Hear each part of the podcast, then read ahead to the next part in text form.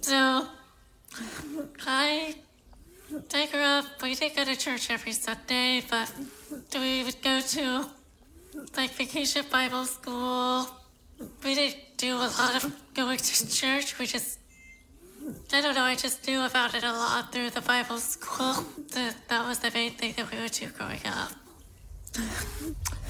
In 2018, uh, November, I was diagnosed with ALS or Lou Gehrig's disease.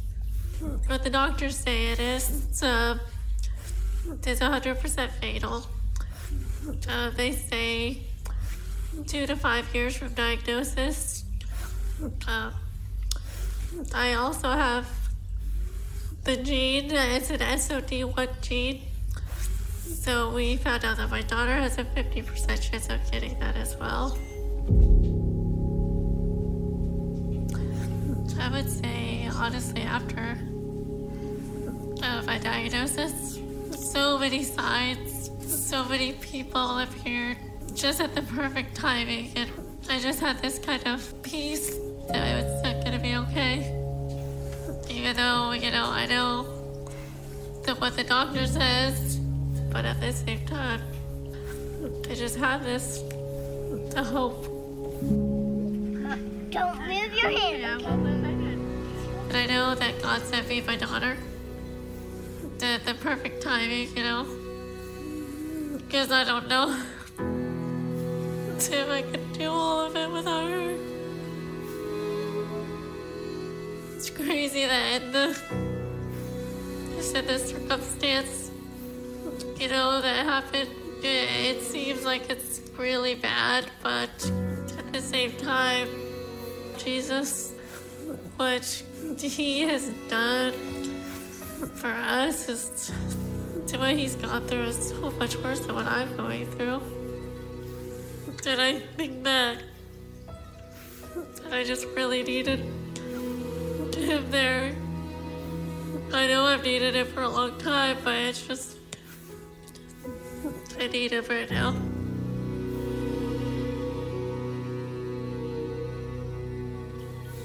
I want to get baptized because I want my family and my friends to know the relationship that I have with God, that, that all He's done for me.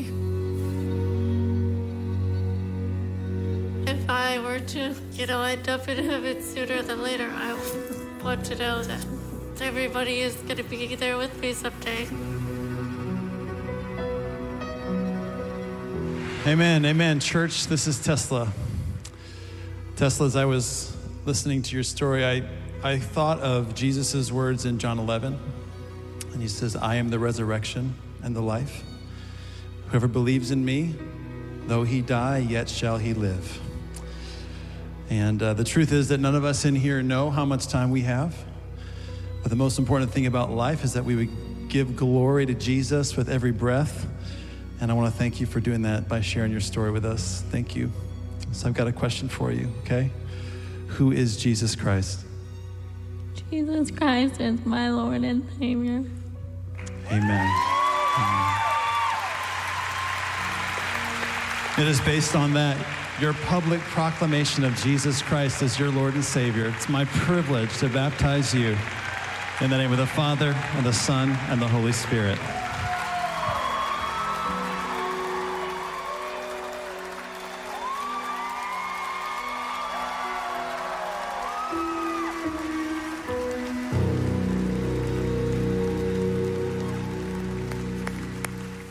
Amen and amen. Church, if you got your Bibles, grab them. John chapter 2. I, I want to ask you a question. How do you measure a move of God? I mean, how, how do you recognize a move of God? We call this thing a movement for all people to discover and deepen a relationship with Jesus Christ. And how do you know when God is on the move? Because I'm telling you, the moment we stepped into this John series, I feel like the Lord is up to something. I feel like, because remember, the first week I opened it up and I said, I want you to love the Word of God. And it's not for the word's sake, little w, plural words. It's for the word's sake, capital W apostrophe S, for the word, like the word became flesh and dwelt among us. And church, I'm just telling you, God seems to be up to something lately. Because one of the ways that you know that God's on the move is because people get saved. Last weekend, 106 people surrendered their life to the Lordship of Jesus Christ. Since Easter, over 500 people have surrendered their life to the Lordship of Jesus Christ. Amen? Part of the reason Tesla wanted to go ahead and get baptized is because she is losing the ability to speak, and she wanted to make sure that she could say out loud, Jesus Christ is my Lord and Savior. There is a move of God going on right now. Praise God. but it's not just that, it's not just people getting saved, it's also strongholds get broken. And that, that's what we're gonna talk about today. Happy Mother's Day. I got nothing for you except this, okay? Grab your Bible, John chapter 2, here we go. This week's sermon is very different than last week. Last week we're at a party, this week we're at a fight. If you grew up where I'm from, it's called family reunion. All right, here we go. John chapter 2, beginning in verse 13, the Bible says this The Passover of the Jews was at hand. The Passover is the largest celebration of the Jewish people. One time a year, all of the people would gather in Jerusalem. There were about maybe a quarter of a million people that lived in Jerusalem on a regular day. But when Passover would get here, it would grow somewhere between, historians aren't exactly sure, at least a million, maybe up to two million people. Everybody was coming. It was like Georgia, Florida. You know what I'm saying? Everybody coming to the Holy Land to make sacrifice. That was what was happening. And so there's all kinds of people there. And what they're celebrating, the Passover, we talked about this several times, is this was back when God told Moses, Moses, go to Pharaoh and tell him, let my people go. And Pharaoh wasn't having it. And so God sent plague after plague after plague, 10 plagues. And every single one of the plagues was to squish a little g Egyptian god. And then the last plague, Moses tells Pharaoh that an angel of death is coming through Egypt and he's gonna take every firstborn. And then God says, But you go tell my people, you take a perfect, spotless lamb and you shed the blood of the lamb and you put it on the doorpost of your house. And whoever has the blood of the lamb on the doorpost of your house, the angel of death will pass over. And they've been waiting on this lamb to show up. They've been celebrating the Passover. And so I'm sure Moses goes back to his family and he's like, hey, son, we've got to go get a perfect, spotless lamb and shed its blood and put it on our doorpost. And I'm sure the boy was like, what's that lamb done? It's not his fault. And then dad goes, Well, it's either you or the lamb. And the boy's like, Come here, lamb. Come on, come on, come on. And every year from that year to this year, they have been looking for this lamb. That's what's going on. Everybody is gathered around. The Passover of the Jews was at hand. And Jesus went up to Jerusalem. Now, last week he was in Cana of Galilee, and if you look at the maps, it looks like you would go down, but this is, this is about topography. Jerusalem is on the highest point in Israel, on Mount Moriah. So, no matter where you are, you have to go up to the holy city. I hope you'll come to Israel with me one day. It's crazy. We walk around for 12 days, go uphill the whole time, some sort of miraculous geographical feat. Verse 14 In the temple, he found those who were selling oxen and sheep and pigeons and the money changers sitting there. Now, one of the things I need you to know, by the way, if you've been around Bible study, you know what's going to happen. Jesus is going to clear out the temple. The fact that they were selling stuff in the temple makes him very angry, and he's going to get like violently angry, like whipping them out of the temple angry. Now, the question is why? Because when you look at it, the fact that things are being sold in and of themselves, I don't think there's a problem. And the reason I don't think there's a problem there is because this is the way God set it up. We talked about it briefly last week, but in Deuteronomy chapter 14, this is what God says about worship one day. Verse 22, he says, You shall tithe all the yield of your seed that comes from the field year by year. And what he's saying is, you should bring to God your first and your best, your tithe. And then he instructs them on what you do with it. Verse 23, and before the Lord your God, in the place that he will choose. Now, this is in Deuteronomy. They're wandering around in the, in the desert. He's going to choose Jerusalem. He's talking about the tabernacle that will become the temple.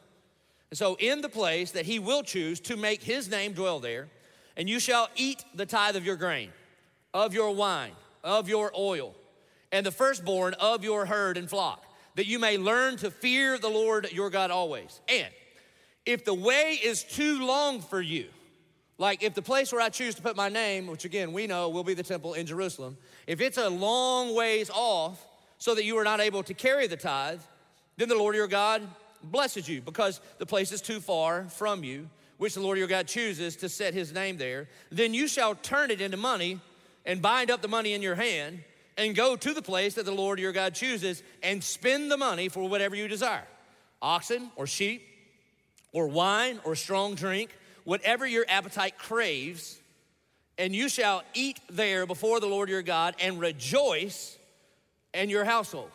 In other words, like if you live, if you don't live like in the holy city of Jacksonville and you live way out in like Jesup or Palatka or wherever, okay? And you can't tote your ox all the way to Jerusalem, no problem, man. Just sell your ox there at home, then bring your cash, and when you get to the city where the temple will be, we will have it set up for you so that you can purchase your sacrifice there. And then no problem, okay? By the way, notice all you see here, you see like ox and sheep and strong drink and wine. Ain't a portobello mushroom in here to be sacrificed. Can I get a witness? So, I know some people like, I'm a vegetarian. Not for long, not if you're in Christ. The Bible says when we get to heaven, choice meats and fine wine. So, booyah. That's what's happening up there. All right, so. And then notice what you're supposed to do with it. You're supposed to you're supposed to buy these things. You're supposed to have a feast. You're supposed to eat and drink and rejoice, you and your household. You know what that sounds like to me? That sounds like a party. That sounds like a party. Do you know that the Bible instructs us that when we get together in Jesus' name, it's supposed to be a party? You ever been to church and felt more like a funeral? Then you ain't doing it right. And some of you, I need to tell you this because you look like you were weaned on a pickle. You're like, all right, you got to get over yourself. Listen, it felt like a party in here this morning to me. And here's, here's how I know some of you don't know it. We, when we sing the word alleluia, you know where that word comes from? It's two Hebrew words. One word is halal. Halal means to lift up your hands. Try that real quick. Everybody in the house, raise your hand. See, it works. You, see, look, you can do it. I promise, all right? And Yahweh is the name of God. Halal means to lift your hands, to spin around, to jump up and down. So if you're doing like this, you're not doing it right. You aren't doing it right. It's supposed to be a party. That's all right. Apparently, I got a lot more work to do than I thought. Okay, so. Now, so then why? If God set it up that way, if you live a long way from the temple, you can just buy your sacrifice when you get there. If that's how God set it up, then why is Jesus angry?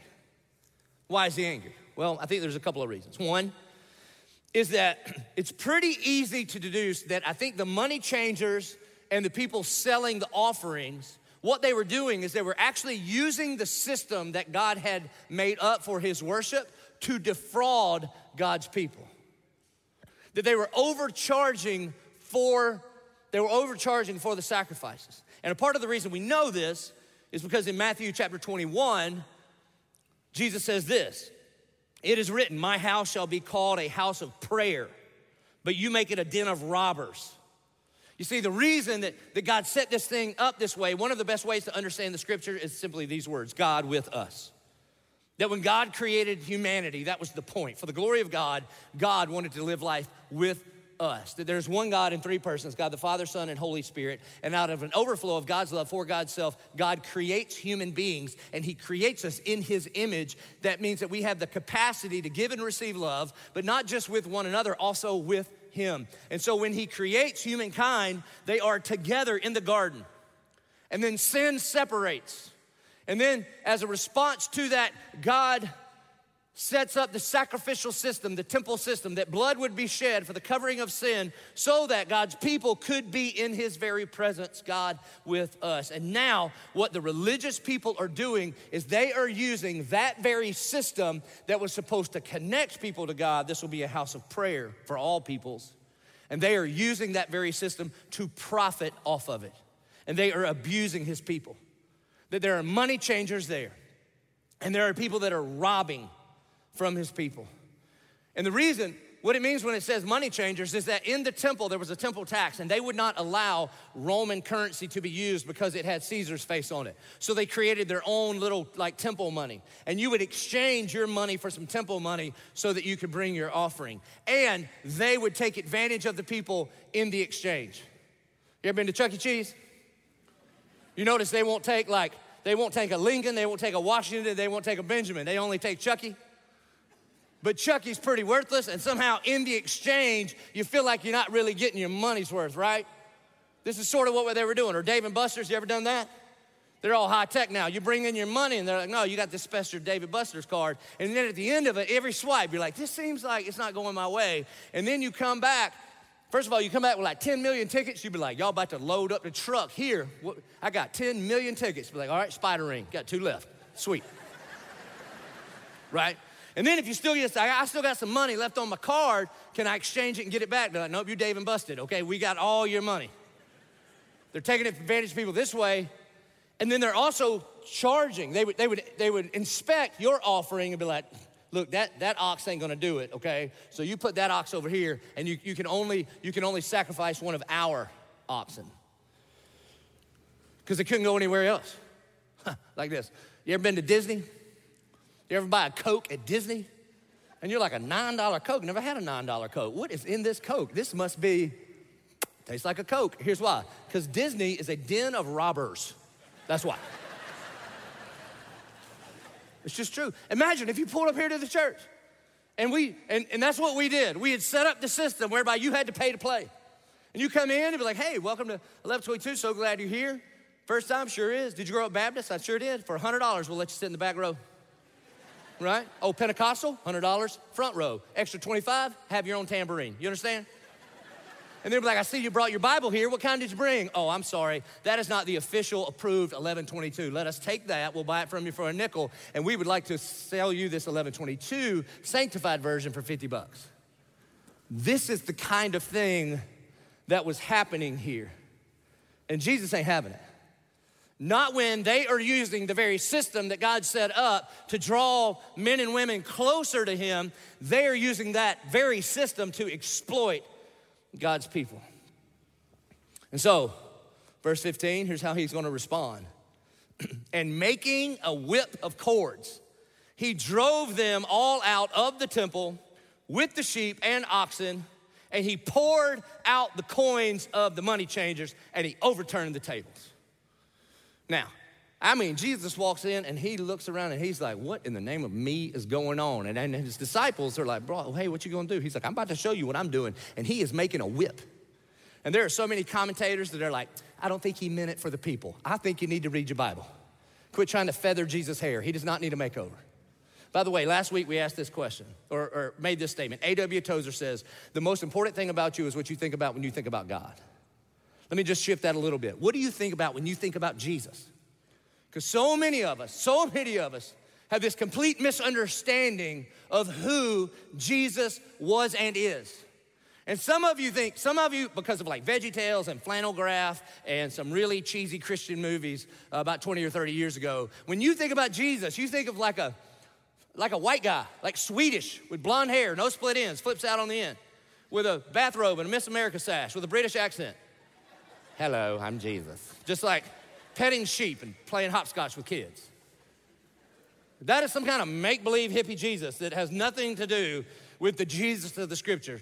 Jesus of Nazareth walks into his father's house and is like, Not on my watch. And he is going to make a whip and turn over some tables and pour out some money. That's what's happening here. And he told those who sold the pigeons, Take these things away. Do not make my father's house a house of trade. And his disciples remember that it was written, Zeal for your house will consume me. That's Psalm 69 9. That word zeal means jealousy. That a, a prophecy of the coming Messiah would be that the jealousy of the Lord for his house would eat him up. And see, when you hear that God is a jealous God, don't get messed up here because people misunderstand it because God is not jealous of you. God doesn't look at you and be like, ah, I wish I had those pants. That's not what he's doing. God doesn't look at your car and be like, I wish I had a car like that. No, no, no, no, no. He's not jealous of us, he is jealous for us. And God knows that the worst thing that we could ever do is put anybody else in the position that he belongs in. And so he looks at his father's house and he gets pretty upset, pretty upset. And so he makes a whip, he turns over tables, and then you got to ask the question why? Why? What upsets Jesus about this? Again, first and foremost, we find out this in Matthew's account when he says it's a den of robbers. By the way, this is just for free. There seems to be two accounts of the cleansing of the temple in the Gospels. Either it's one account talked about in two different places and John's not concerned with chronology, or he did it twice, once to establish his ministry and then once to kind of shut it down. But either way, the same thing is true. We find out that what they have done is they have taken God's house, which was supposed to be a house of prayer, and they are abusing God's people for their own benefit. They're exploiting God's people, and that'll take him off. And then there's one other thing going on here, too. We find out that the place that this has happened is in a place called the court of the Gentiles. Now, I don't have time to like fully go into exactly how the temple was structured and set up, but there was first year a hierarchical system. And in the very, very middle, there's this room called the Holy of Holies, which represented the presence of God, and only one Jewish male could go in there, the high priest. And then outside of that, Jewish men could go. And then outside of that, all Jewish people could go. And then outside of that was this place for people like me, rednecks from Dillon. I imagine most of us here are Gentiles. And it was called the court of the Gentiles. You see, because the reason God chose Israel was not for Israel's sake, but God chose Israel that He would bless them, that they would be a blessing to all the people. That the point of the temple and the point of Israel was to point people to Jesus. And when Jesus walks in and sees this, he's quoting Isaiah 56 7 For my house shall be called a house of prayer for all peoples, plural, every tribe, every tongue, every nation. And yet, when he walks in, what's happening is, is that now the insiders, the Jewish people, the religious people, have kicked out, have not made any room for the people that didn't grow up in Sunday school, didn't grow up in the temple, and instead he's using their space to sell the ox and the sheep and the pigeons. And so if it's full of people buying their sacrifice, and it's full of ox, and it's full of sheep, and it's full of pigeon, and it's full of doves, guess what it's not full of? Gentiles the Gentile people that came to worship Yahweh. And notice this too if anybody on the planet, if anybody on the planet ever wanted to pull the VIP card, Jesus could have done it. If anybody could, wanted to walk up to the temple and move the velvet rope and walk down the red carpet and say, Hey, I'm about to go meet my dad in the Holy of Holies, Jesus could do it, but he ain't hanging out in the green room, in the VIP room. He's hanging out back in the, where the rednecks like me are, in the, in the court of Gentiles. And when he sees it, he sees religious people taking care of themselves at the expense of the people that he came to seek and to find. And anytime this happens, it angers Jesus. In fact, in Luke chapter 17, verse 2, Jesus makes it very clear that if anyone prevents someone else from coming to him, it would be better for that person to have a millstone tied around their neck and thrown into the ocean. And if that triggers you, then you pray about that for a minute. This ain't meek and mild Jesus. Jesus gets really, really, really anger, angry when people use his father's name to take advantage of people, and he gets really, really angry when the people who are already on the inside don't make room for the people who are going to be invited to come in. Like Jesus sees this thing as a rescue ship not a cruise liner. Not about like, what's in this thing for me? And at the moment we're rescued, we're made a part of the rescue team, and we are consistently, we are constantly, we are relentlessly saying, All right, God, use me in whatever way you want to, to find more people to come in here with us. It makes them angry. You ever thought about that? You ever thought about what makes God angry? Did you know there's a list in the Bible? You should know this. What if your name's on it? You didn't even know. Okay, look it up. Proverbs chapter 6. The Bible lists seven things that angers God. Proverbs 6, 16. there are six things that the Lord hates, seven that are an abomination to him. And here he goes. Haughty eyes, and again, that's that's haughty, not haughty, haughty eyes. It means prideful. A lying tongue, hands that shed innocent blood, a heart that devises wicked plans, feet that make haste to run to evil, a false witness who breathes out lies, and one who sows discord among brothers. God hates those things. Now, as I was digging through I'm going, okay, Lord, what is what is what ties these things together? The thing that it brought my mind to is this: was Jesus was asked by a lawyer, "What's the greatest of all commandments?" He says it's simple. All right, number one, love the Lord your God with all your heart, soul, mind, and strength. And then the second is like it: love your neighbor as yourself. These things that he hates is the opposite of that. The things that he hates is when we reject God, haughty eyes, because essentially we say, God, forget you. I don't need you. I got this. And then when we begin to devalue other people that were created in his image, that God hates that. Which, by the way, if you see that the opposite of these things are things that God loves, God loves humility, God loves the truth, God loves hands that don't that aren't shedding innocent blood, but that are protecting people that are in need. God loves a heart that devises wise plans. God loves feet that run to good. God loves a true witness that breathes out the gospel. And God loves those who sow unity and not discord. That's what He loves. So let me ask you this What angers you? I mean, God's got a list of things that anger Him. So what is it that angers you? Now, I know right now, if I were to give you the mic and ask you, you'd be like, same thing. These things anger me so much. I plan to tweet many things about it today. Okay. God bless you. but what's crazy, if I were to ask you, right, when's, when's the last time you got mad? When's the last time you got mad? Tell me what happened the last time you got mad. I could tell you what we would do. I could, you would say, I could tell you what makes me angry, okay? I got these little people with my last name at my house, and these people, they were prayer requests at one point in my life. Now they about to drive me crazy. Happy Mother's Day to me, all right? or how about, how about the people in our country that still don't know what the left lane is for? It's called the fast lane, people. I don't know where you're from. If you ain't figured that out, just stay over there on the other side. You understand? But what's crazy, man, is I begin to evaluate the things that, that anger me. The truth is this anger is not something that happens to us, anger is something that is in us. You see, the Lord is angered when He is rejected and people are devalued. And I think often we are angered when we feel rejected and we are devalued. When somebody tries to take our comfort, our control, our convenience. In fact, James, in James chapter 4, he asked this question. He basically says, Hey man, what angers you?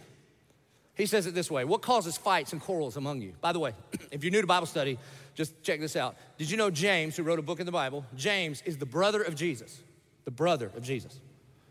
And James believed that Jesus is the Son of God. Let me just put this in context. How many of you got a brother? If you got a brother, raise it high. What would your brother have to do to convince you that he was the Son of God?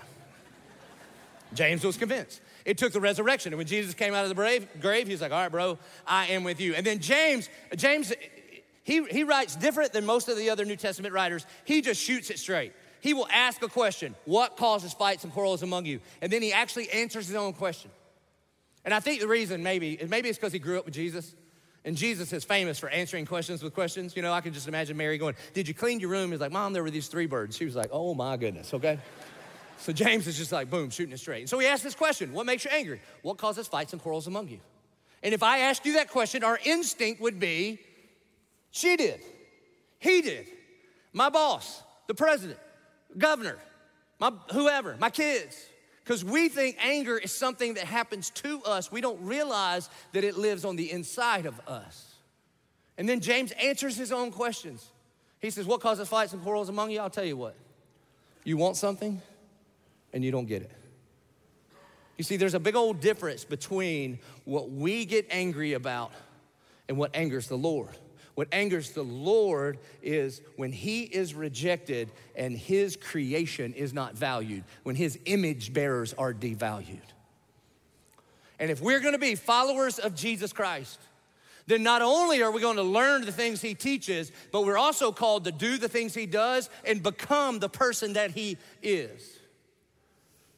And so, what angers you? I mean, I don't know how you sit under gospel teaching, how you read the scriptures, how you gather with the saints, make much of his name, and then not look at this crooked and depraved world. And there's not some things in here that just make your blood boil. And if it doesn't make your blood boil, it may be because your blood is still in you and not the blood of Jesus Christ. What makes you angry? I got, I got a few.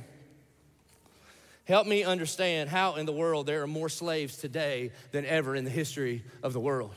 Help me understand how people are abusing boys and girls and men and women and trafficking them at their own benefit. And it's not even a thing that's happening way out there somewhere, it's happening right here under our noses, right here in Jacksonville. And the church is complicit. I can tell by your sputtering applause. You haven't really faced that yet. What if that was your kid? What if that was your son, your daughter? What angers you? Where do you see people treated by systems of injustice, mistreated, devalued, and it doesn't stir something up in you? I can give you another one, man. Help me understand how in the world there are still children around the world that starve to death when there is enough food to feed every person on the planet multiple times over. It's not an agricultural issue, it's a, it's a, it's a system of corrupt politicians and people, and at the expense of people lining their very own pockets. How in the world could we be a people that, that throws away all that we throw away, and yet there are people being thrown away on this planet? What are you gonna do about it? I'm just gonna tell you, we are at the kind of church that does something about it because of these kinds of things. We've sponsored 13,000 compassion kids. And I'm car- currently partnering with some of our friends, like at TTF and other places, to do something about these things that anger us. Now, here's the problem. Here's the problem when you start looking at the tables that you want Jesus to turn over. what, do you, what do you do when the table's inside of you? I try to tell this story as often as I can just to be a reminder of the kind of church we want to be. But a long time ago, when I was in seminary, man, I lived in Myrtle Beach, South Carolina. You ever been to Myrtle Beach? I wouldn't go back. I wouldn't if I were you. I would. It'll get on you. Dirty Myrtle is what we called it. All right, the Redneck Riviera.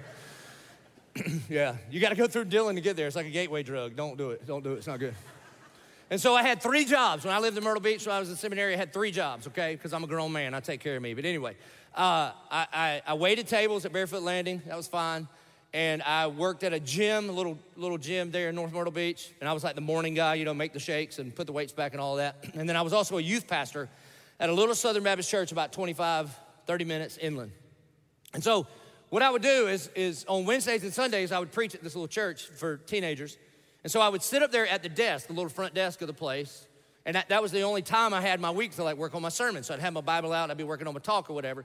And the guy that owned the gym, he went across the street to the strip club and he said, Girls, I've got, a, I've got a deal for you. Everybody here, all the dancers, you got a free membership across the street at the gym. And so it was a brilliant move because at about 10 o'clock in the morning, 10.30 in the morning, all the dancers from this place called the Crazy Horse would come into World Gym. And about 10.02, every male in North Myrtle Beach would show up right behind uh, we can work out. That was how that goes. Now, what began to happen over time is I'm sitting up there. I'm also the shake guy. So when, you know, they get finished, working out and need a shake, and I was that. I'd make the shake, sit it down, and I'd have my Bible and my stuff, and they'd say, what, what, are you doing? What are you working on? And I was like, Well, I'm, write, I'm writing a sermon. I'm teaching high school kids, and so this is what I'm working on. And I would pre preach my sermons to these girls. And I know this is crass, but I just remember thinking, I feel like if I could connect with the dancers, surely I could connect with the 11th graders. You know, they were like my test audience. So that's what we do, man. Sit up there all the time. And then what began to happen over time is those people that I was warned about in my Southern Baptist church became human beings. I began to know their story. Every single one of them, almost every single one of them was abused. None of them thought this was my plan.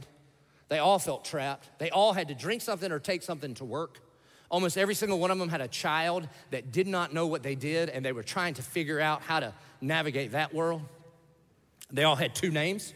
I found that out too. Like, oh, your name's not Platinum. Cool, all right. And again, man, if your name's Platinum, you got a stripper name. I don't know what to tell you, all right? That's on you. So.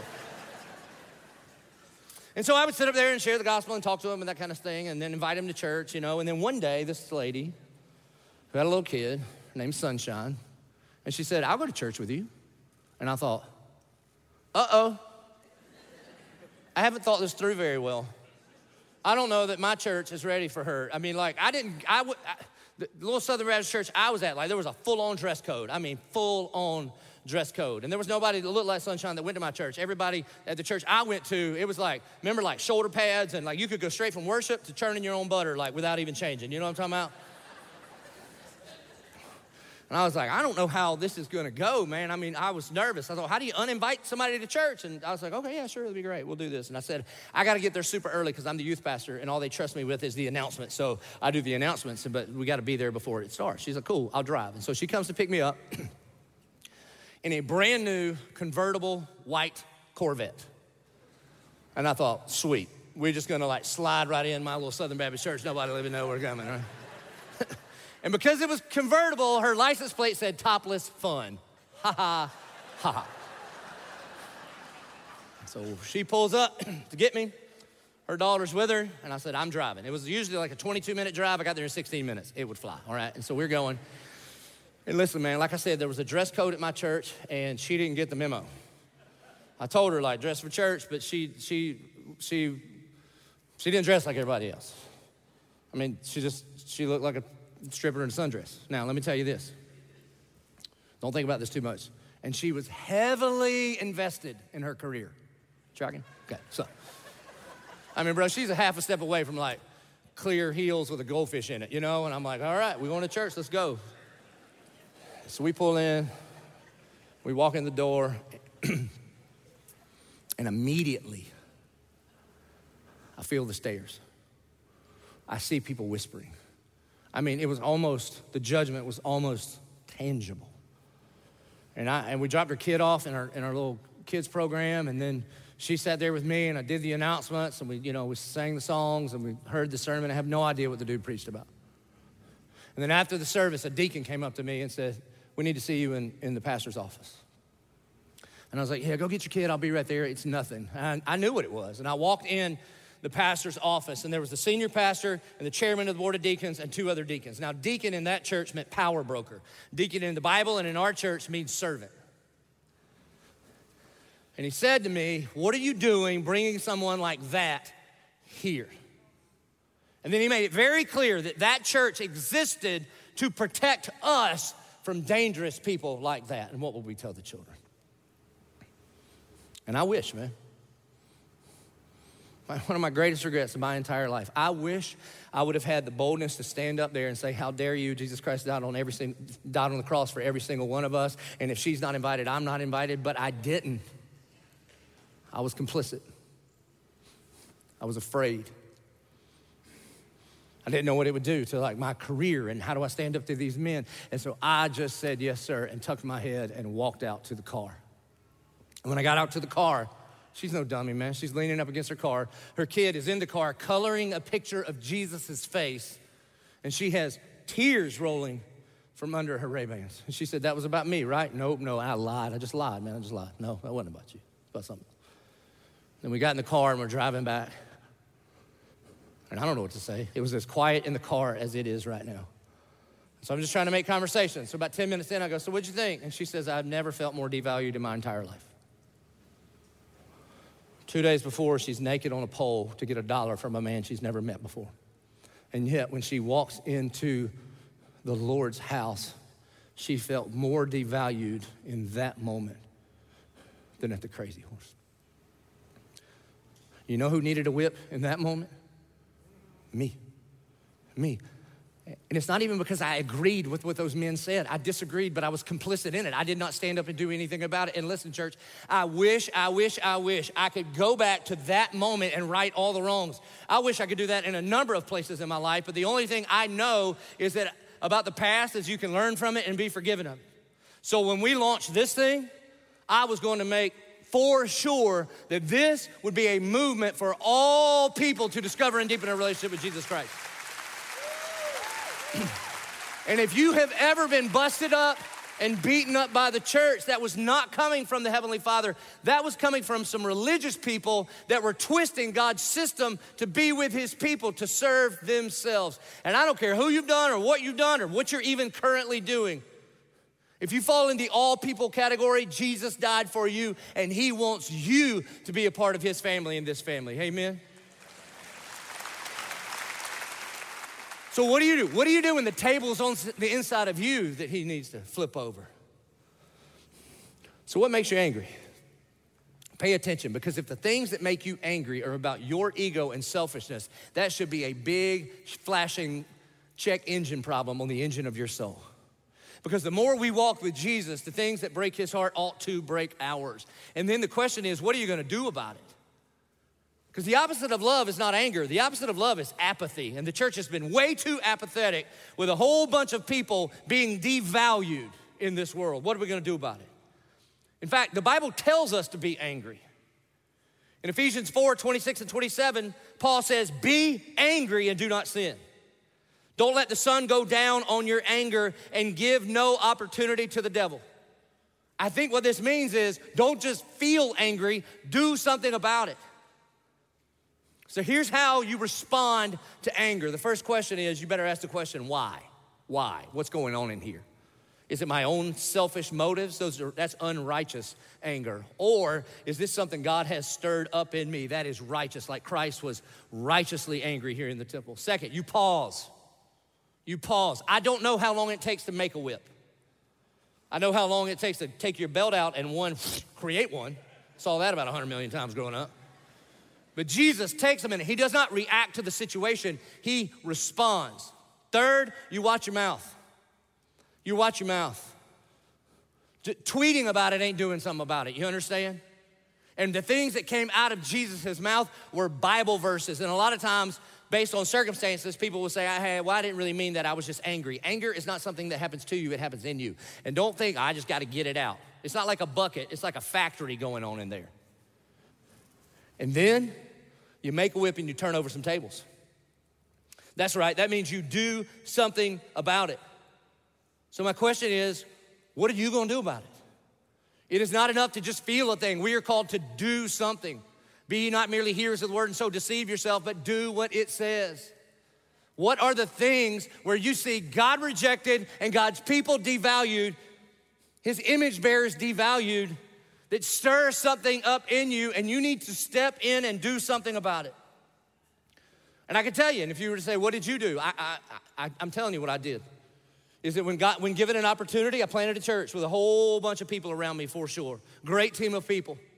But I wanted to make sure that the church that I was gonna have the, the pleasure of serving as the lead pastor would not just be about big buildings and high attendance and how many downloads, and not just rooms full of consumers that just wanna show up and laugh a little bit and be entertained by a sermon and sing a song that you're critical of and live a nice little Christian life in your nice little American world. No, no, no, no. I want this place to be an army of believers that listen to the Spirit of God, that make a whip and flip over some tables for the glory of God. Where is that? And, I, and here's the thing, man. I can't tell you where that is.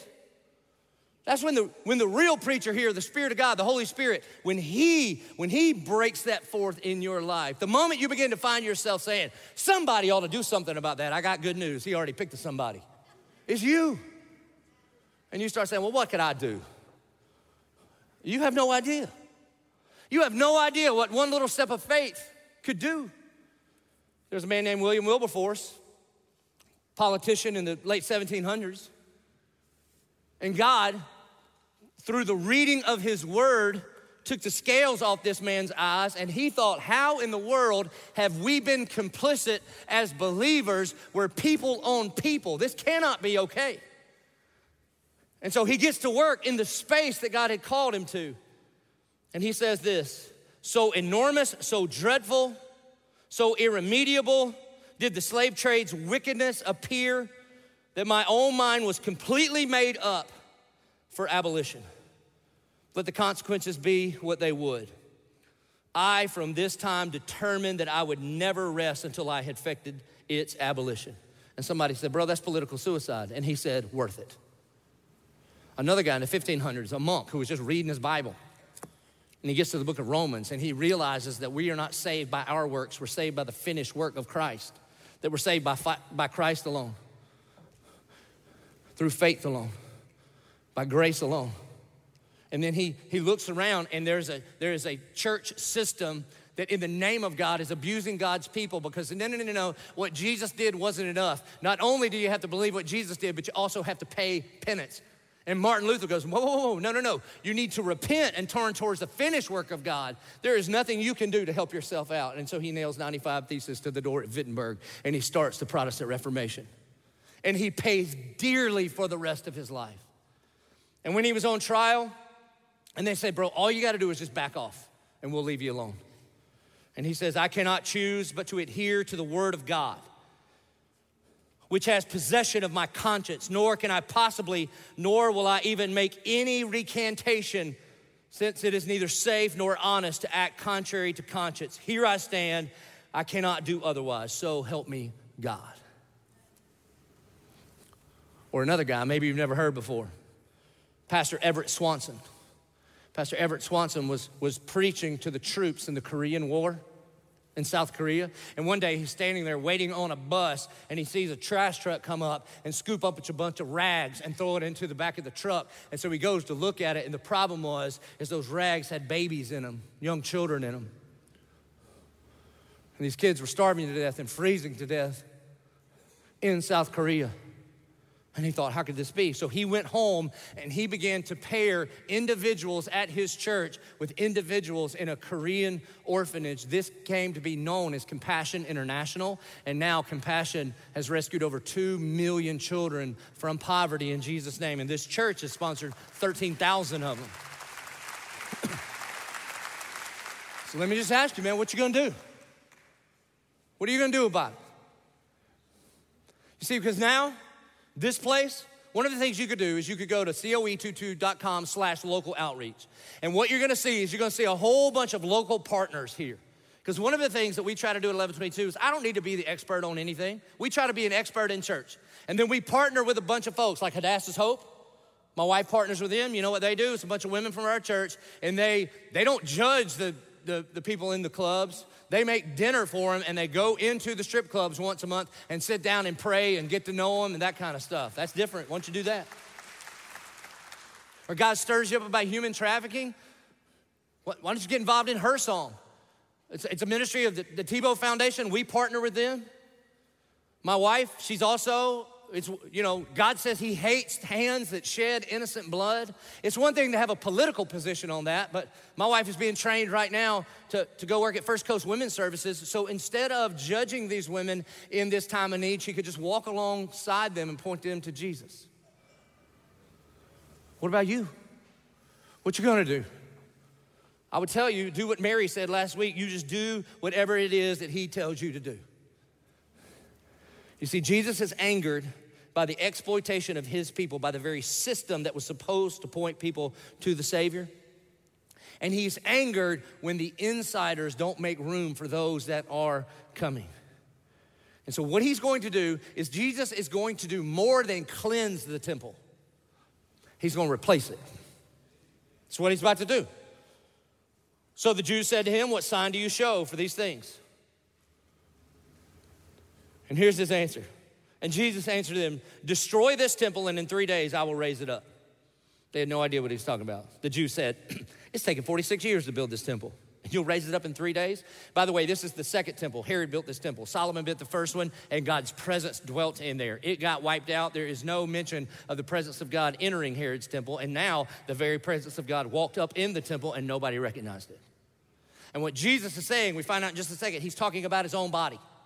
And what he's saying is, once I go to the cross, there will be no need for this sacrificial system anymore because I am the Lamb of God who's come to take away the sin of the whole world. You don't just need to reform this system because you don't need a new system. You need a Savior, and I am the Savior. This whole thing is built on the gospel. Verse 21 But he was speaking about the temple of his body. When therefore he was raised from the dead, his disciples remembered that he had said this, and they believed the scripture and the word that Jesus had spoken. Remember, we talked about this last week. There's a sign, the glory of God is manifested, and people believe. He didn't even do a miracle here. He just flipped over the tables and they're like, By what sign? He's like, I got your sign. Here's your sign. I am going to go to the cross and you kill this temple, the sacrifice for all sin, for all people that would believe. And on the third day, I will be resurrected. Again, you don't need a new system, you need a Savior. And then also, when Jesus at the cross tears down the need for the temple. Also the entire hierarchy that they had been that they had built up that all got torn to the ground. Because at the cross when jesus says it is finished an earthquake cracks right through the middle of the temple and the curtain that separated the people of God from the presence of God was torn from the top to the bottom. Not the bottom to the top, as if people tore their way up, but the top to the bottom, like God took that and said, I'm gonna be with my people from now on. And not only that, the hostility wall that divided people in the temple was torn down. Because in Christ, there's neither Jew nor Greek, male nor female, slave nor free. We are all one in Christ Jesus. That's what he came to do. Jesus didn't come to take sides, he came to take over. That's what he did. And then he closes it this way now.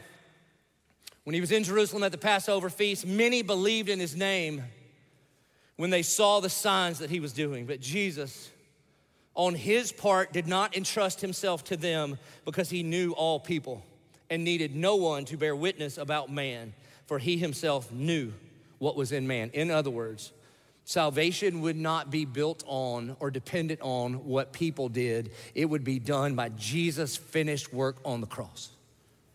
So, based on, because of the gospel of Jesus, the price that he paid, and the fact that when he said it is finished, it counts for anyone who would believe. And based on the reality that God created every single human being on this planet as image bearers of Him, and they are worthy to be valued because they are valuable because of what Christ has done for them at the cross and because who they are. What makes you angry? What makes you angry? And then the real question is, and what are you gonna do about it?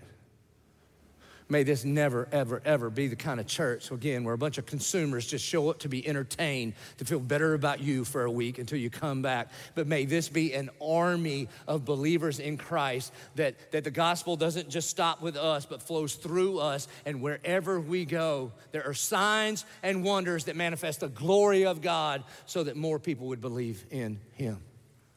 So, what are you gonna do? I can tell you one way you can start. First of all, you for sure should be praying about God, what's my next step? Is there a local partner that I that I that I partner with? Or maybe there's some kind of ministry, maybe there's some kind of action that you know you need to take, whether it's local or global, whatever, just do whatever he tells you to do. But one of the ways, one of the ways is you could help me make sure that this place, that this place always, always, always is a movement for all people to discover and deepen a relationship with Jesus Christ. And the moment you think, that's my chair, that's my seat, that's my parking spot, that's, then, you, then you're playing for a team, it just ain't Team Jesus. Because at Team Jesus, we make room, we make room, we make room. Just like He made room in heaven for you and I, then you and I should, should want to see people the way He sees them as, as valuable to Him so, what is he calling you to do? So, look, we're going to respond. And I, I, man, we respond the same way all the time. Okay, we do. But some of you don't get it. So, I hope you get it this time. We're going to respond to the gospel because the gospel demands a response. and we're going to pray. We're going to pray. And, and if you're already in some table turning kind of ministries in this world, you should probably come and say, God, I can't do it without you. I can't do it without you. Help me never become like one of the religious leaders that is more interested in their tradition than in what you are doing.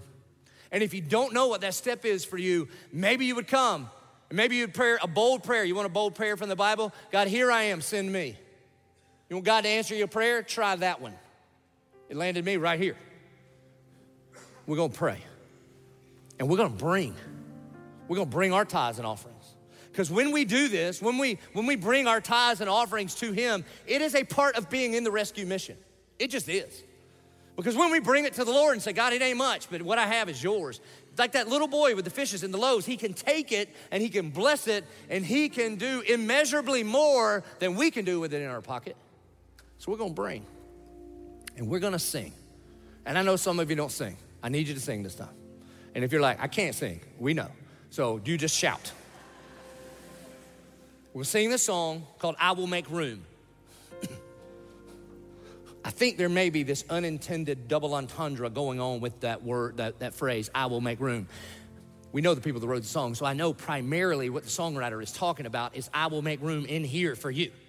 Because it's so busy with my own agenda, and let me just clean that out and may my life be about your agenda. But also, I'll tell you this one of the greatest ways to make room in your life for Christ is you get real busy about making room in the kingdom of God for everybody He died for. And then we're gonna sing this one part. I think it's the bridge or something. It gets real loud, it's awesome. And when we get to this part, I need you to sing. And again, if you can't sing, shout. Shake up the ground of all my tradition. Break down the walls of all my religion. Your way is better.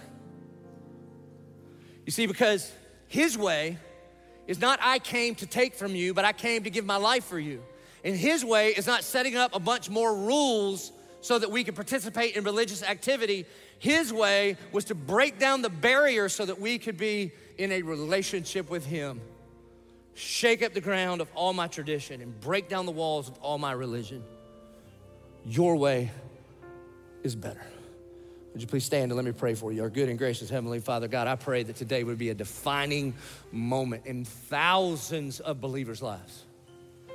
Spirit of God, I pray that you would answer their prayer. Here I am, send me. And God, you would give them specific places to go. Lord, I pray that you would stir our hearts for what breaks yours.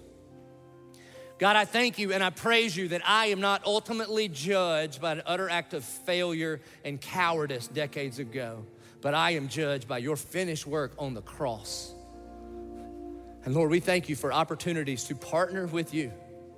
And Lord, I pray, I pray, starting right here, may this be the epicenter of a worldwide movement that starts right here on this day in human history. And you raise up sons and daughters that step into your kingdom of God, living on kingdom purposes, filled and fueled with the Spirit of God, and standing on the solid rock of the good news of the gospel of Jesus Christ.